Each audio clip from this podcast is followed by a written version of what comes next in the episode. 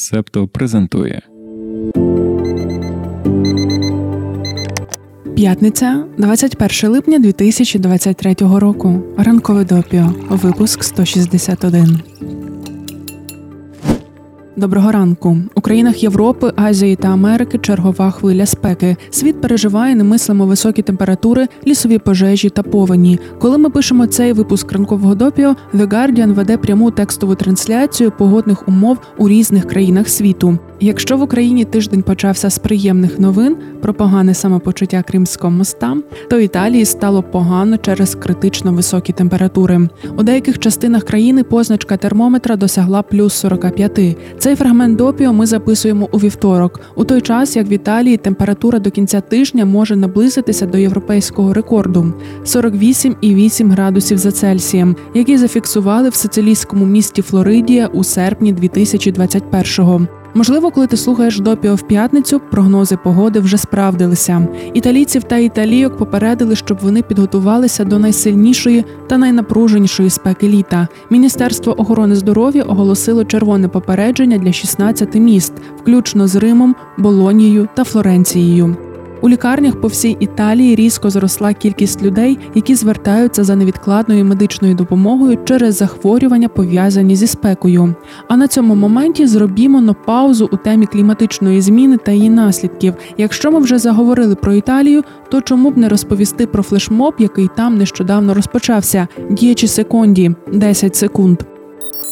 У квітні 2022 року 17-річна учениця однієї з римських шкіл підіймалася сходами зі своєю подругою. Скориставшись нагодою, 66-річний прибиральник Антоніо Авола у цей момент засунув руку підлітці у спідню білизну. Це відбулося при свідках, які пізніше розповіли, що коли дівчина почала обурюватися, чоловік відповів: Оближ, дорогенька, ти ж знаєш, що я лише жартую. Учениця поскаржилася на домагання. Антоніо Аволу звинуватили в сексуальному насильстві. Чоловік зізнався, що обмацував дівчину без її згоди, і продовжував стверджувати, що це він так жартував. Прокурор клопотав про 4 роки ув'язнення та засудження за сексуальне насильство, але суддя виніс рішення на користь кривдника. Як ти думаєш, що стало для суду тим ключовим фактором, що переважив свідків та зізнання прибиральника у скоєному? Час і та ж таки присутність свідків.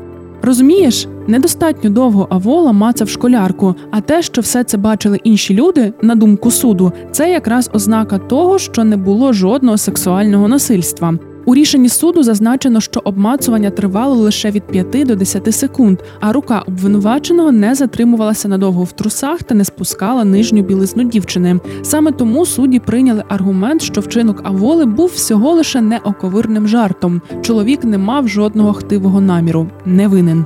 Як ти можеш здогадатися, громадськість обурена апелюванням до часу, начебто 10 секунд це замало для сексуального насильства. Рішення суду актуалізувало дискусії про гендерні стереотипи, домагання та широко поширений в Італії сексизм.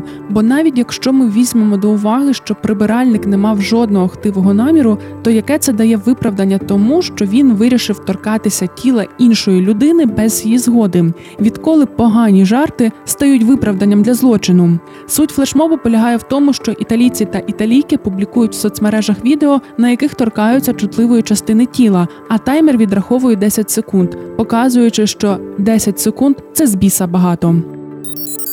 Скоро повернемося до хвилі спеки та інших негод, але ще відволічемося на секретну частину. Спільноті Септо сьогодні розповідаємо про новий скандал з Червоним Хрестом у США. Прослухати епізод повністю можна на Patreon чи BuyMeACoffee. На BuyMeACoffee, щоб отримати доступ, обирай Membership, а не Support. Упс. Цю частину можна послухати лише на Патреоні. Доєднуйтеся до спільноти, щоб отримати доступ.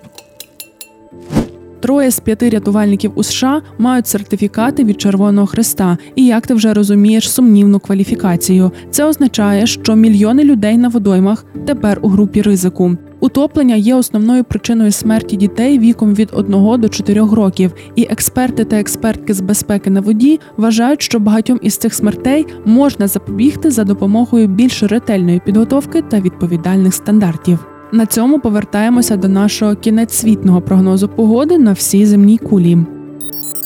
У трьох регіонах Іспанії оголошено червоний рівень небезпеки через високі температури. У Каталонії, Арагоні та на Балеарських островах очікують до плюс 44. Влада рекомендує людям у найспекотнішу частину дня залишатися вдома та пити багато води. В Іспанії гаряче не лише від високих температур. Там зараз тривають останні дні передвиборчої кампанії, обиратимуть новий склад парламенту. Політичні партії були змушені адаптовувати свої активності до неймовірних температур, змінювали час та місце проведення зустрічей і мітингів, обмежили кількість агітації на вулиці. Кампанії стали більше аудіовізуальними, щоб залучати виборців через велику кількість телебачення, радіо, подкастів, медіаресурсів. Дуже красивий чоловік, тобто чинний прем'єр-міністр Педро Санчес зустрічі наживо проводить поблизу Піренейських гір і в північних прибережних містах, де комфортна температура коливається між 25 та 27 градусами. Він також використовує закриті приміщення з кондиціонерами.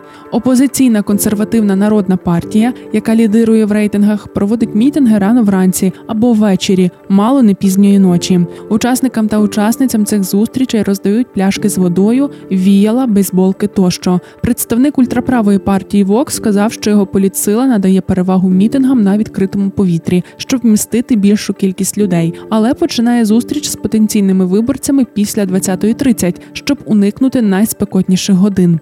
А от ліва партія Сумер надає перевагу зустрічам у закритих приміщеннях. Уже 23 липня іспанці та іспанки підуть голосувати. А ми у допіо розповімо тобі про результати їхнього волевиявлення. Наразі ж про Грецію там вирують лісові пожежі.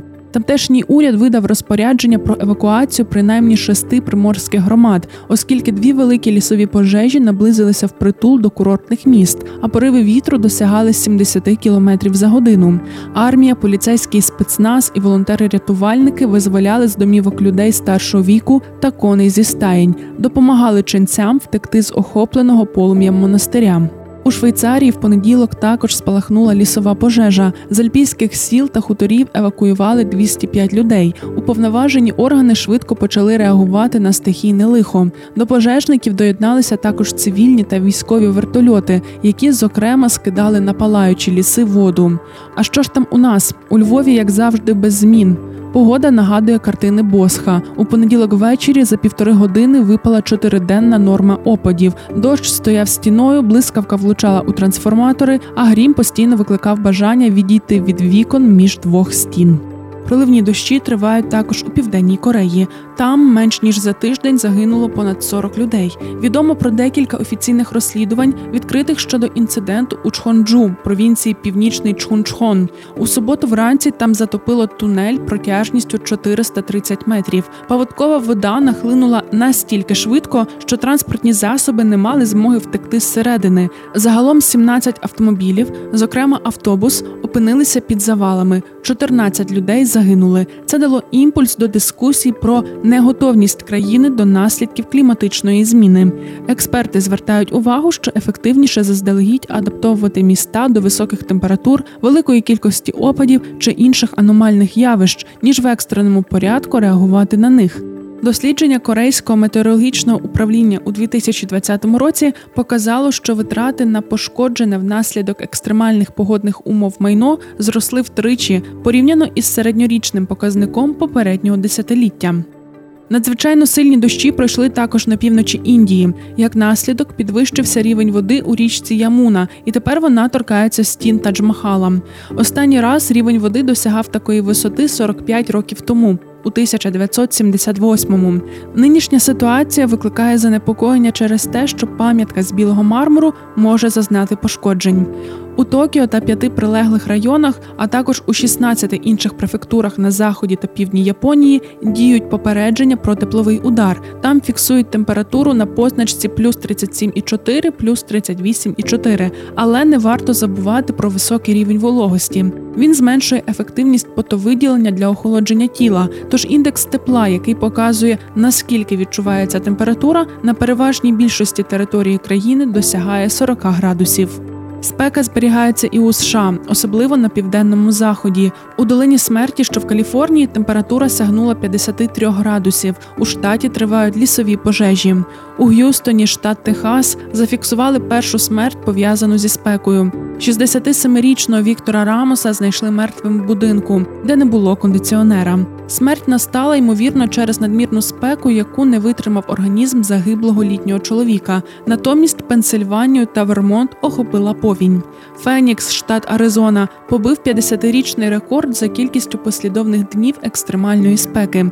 19 днів поспіль місто здійснює температурні рекорди. Спека також в Ізраїлі та секторі Гази. Тайфун Талім розійшовся у провінції Гуандун, що на півдні Китаю, та у В'єтнамі. Спершу він пройшов через Китай у понеділок, а у вівторок дістався В'єтнаму. З китайської провінції Гуандун евакуювали майже 230 тисяч людей. У В'єтнамі з північного портового міста Хайфон та провінції Куангнінь евакуювали 30 тисяч людей. Другий за величиною аеропорт країни в місті Ханої тимчасово призупинив роботу. Але загалом Талім наробив менше шкоди ніж очікувалося. У жодній з країн ніхто на щастя не загинув. У В'єтнамі вже навіть встигли скасувати наказ про евакуацію. Пекін перевищив свій рекорд за кількістю днів з високою температурою в році. Тепер це 27 днів. Попередній рекорд становив на день менше, тобто 26. Цей результат зафіксували в 2000 році. Тривалі високі температури у Китаї загрожують електромережам і посівам. На тлі таких пекельних обставин у понеділок в Пекіні розпочалися триденні китайсько-американські кліматичні перемовини. Зустріч двох сторін відбулася вперше з моменту минулорічного візиту Ненсі Пелосі до Тайваню.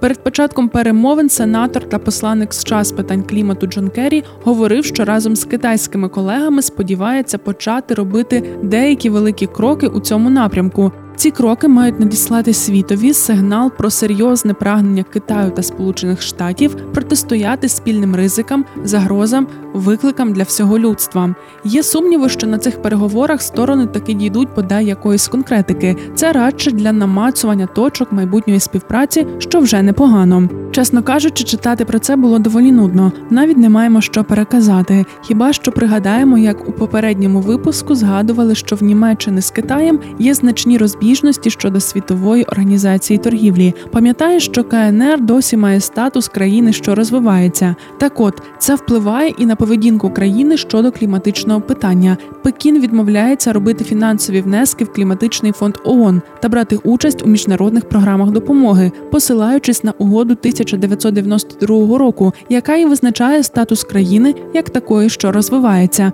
Водночас Китай пропонує допомогу потерпілим від кліматичної кризи країнам через власні ініціативи та фонди.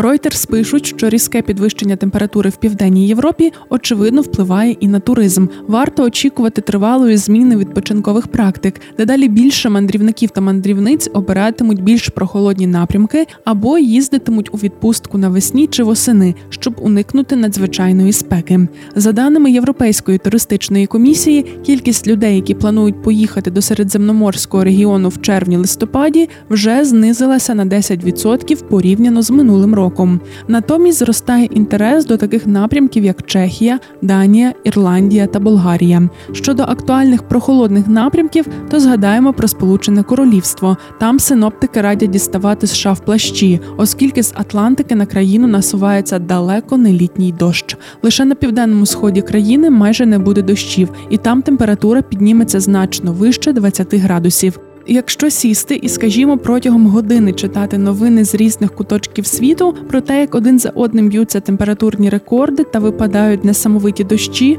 то вже на 15-й хвилині починає здаватися, що це апокаліпсис. І це ми в Україні за півтора роки повномасштабної війни вже адаптовані до поганих новин будь-якого гатунку. Але наслідки кліматичної зміни тим не менш дуже лякають. Завершімо це апокаліптичне зведення словами класика буде гірше, і перейдімо до останніх новин на сьогодні. Стіки до ранкової кави про події стисло. Європейський союз обіцяє збільшити інвестиції в країни Латинської Америки та Карибського басейну. Про це заявила в понеділок президентка Єврокомісії Урсула фон дер Ляєн в межах форуму, у якому взяли участь 50 лідерів та лідерок з країн Європи, Латинської Америки та Карибського басейну. Політикиня наголосила, що три регіони зараз потрібні одне одному як ніколи раніше. По всьому світу збільшується відсоток ув'язнених жінок. З 2000 року цей показник зріс майже на 60%. Дослідження пов'язують таку тенденцію з домашнім насильством, бідністю та дискримінаційними законами. Правозахисні групи звертають увагу, що, попри те, що тепер жінки частіше потрапляють до в'язниці ніж чоловіки, вони все ще мають гірші умови утримання та менше прав загалом. Барак Обама рятує бібліотеки. Ми у допіо вже розповідали, що зараз у різних американських штатах приймають закони, які забороняють книги. Недавній аналіз Washington Post показав, що лише за останні два роки принаймні 19 штатів прийняли або розглянули законопроєкти, які передбачають покарання для тих, хто надає неповнолітнім шкідливі, непристойні або книжки відвертого вмісту. А критерії цензурування є доволі сумнівними. На тлі цих подій колишній президент бере участь в інформаційній кампанії для підвищення іміджу бібліотек. Діти, на думку організаторів акції, мають отримати відчуття того, що бібліотека це гостинний і безпечний простір із різноманітним персоналом, що не ставить між собою та маленькими читачами бар'єрів. Для цього Обама записує відео для Тіктоку різних місцевих бібліотек. На цьому закінчуємо 161-й випуск ранкового допіо. Його написала я, Дарина Заржицька, літературна редакторка Ангеліна Паращина, продюсер Антон Ткачук, дизайнер Марк Мостовий, Сашко Монастирський обирає матеріали для ранкового допіо. А Олег Левій займається промоцією у соціальних мережах. Почуємося. Ви прослухали подкаст Ранкове допіо. Шукайте септо в соцмережах, діліться враженнями та розповідайте іншим.